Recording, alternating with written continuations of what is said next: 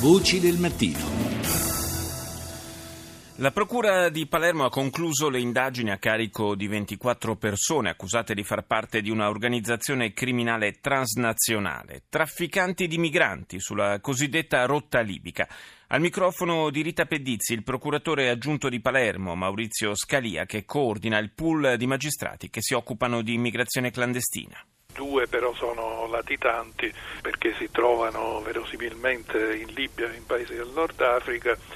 e quindi per questi naturalmente non è possibile andare al giudizio, ma abbiamo chiesto il rinvio a giudizio per questa seconda operazione che è stata chiamata Glauco 2, che è la prosecuzione di Glauco 1, in cui abbiamo già avuto una sentenza di condanna per tutti i trafficanti che si trovano in Italia e che hanno collegamenti sia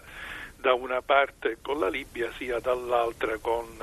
paesi del centro e del nord Europa che costituiscono la meta finale dei migranti. Quanti ne sono stati condannati? Sette persone. La cosa più rilevante è che vi è stata condanna anche per il primo e unico collaborante che abbiamo in questa indagine, per il quale il giudice ha riconosciuto appunto la validità della collaborazione dando le attenuanti previste in questo caso, ma siamo ancora in attesa della, della motivazione della sentenza per leggere meglio quanto il giudice ha accolto della nostra impostazione che sostanzialmente ha retto al dibattimento. Questi 24 rinviati a giudizio sono i trafficanti che operano sulla cosiddetta rotta libica? Sì, sono i soggetti che si trovano in Sicilia e in Italia sono in collegamento con eh, i trafficanti che si trovano in Libia e ne abbiamo la prova attraverso le intercettazioni telefoniche. Anche qui lo schema operativo sostanzialmente è lo stesso, nel senso che i trafficanti che si trovano in Italia hanno notizia dell'arrivo dei migranti e si occupano di in qualche modo accoglierli e poi spostarli verso il centro e il nord Italia e da qui verso il centro e il nord Europa. Com'è la situazione sbarchi in Sicilia? Per il abbiamo avuto una leggera diminuzione degli arrivi, seppure malgrado siamo nella stagione invernale siano continuati perché la rotta preferita è stata quella verso Turchia, Grecia e Balcani, però le difficoltà che ci sono in questo momento su questa rotta ci fanno temere che in estate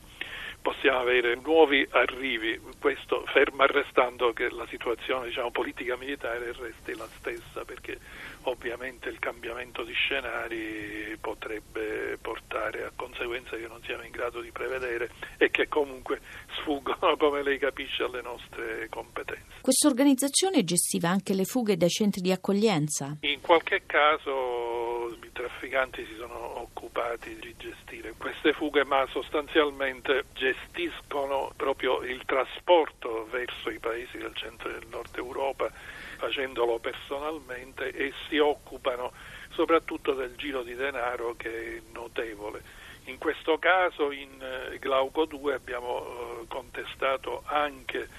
la illecita gestione del, dell'attività bancaria, cioè attività bancaria non autorizzata perché come lei sa le somme di denaro che girano alle spalle di questo traffico eh, sono notevolissime, noi ne abbiamo ricostruito soltanto una parte, ma per questo, e questa è la novità, riteniamo di avere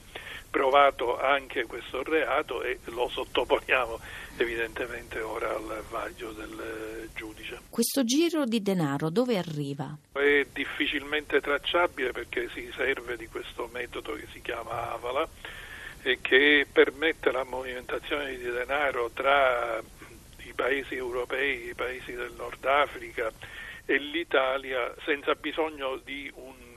diciamo, un movimento reale di queste somme di denaro, ma attraverso delle forme abbastanza semplici di compensazione eh, tra questi avaladar eh, riesce a movimentare questo denaro senza che eh, sia possibile seguirlo come avviene per esempio nel caso del riciclaggio o di chi fa parte di associazioni mafiose in qualche modo ha bisogno anche del denaro sul territorio. Qui eh, è tutto più semplice ma anche più complicato è anche molto efficace perché riescono a raggiungere anche delle zone in cui per esempio non ci sono istituti bancari. Questa è una difficoltà che, che stiamo cercando di affrontare anche attraverso il collegamento con paesi del centro e nord Europa, con forze di polizia e con procure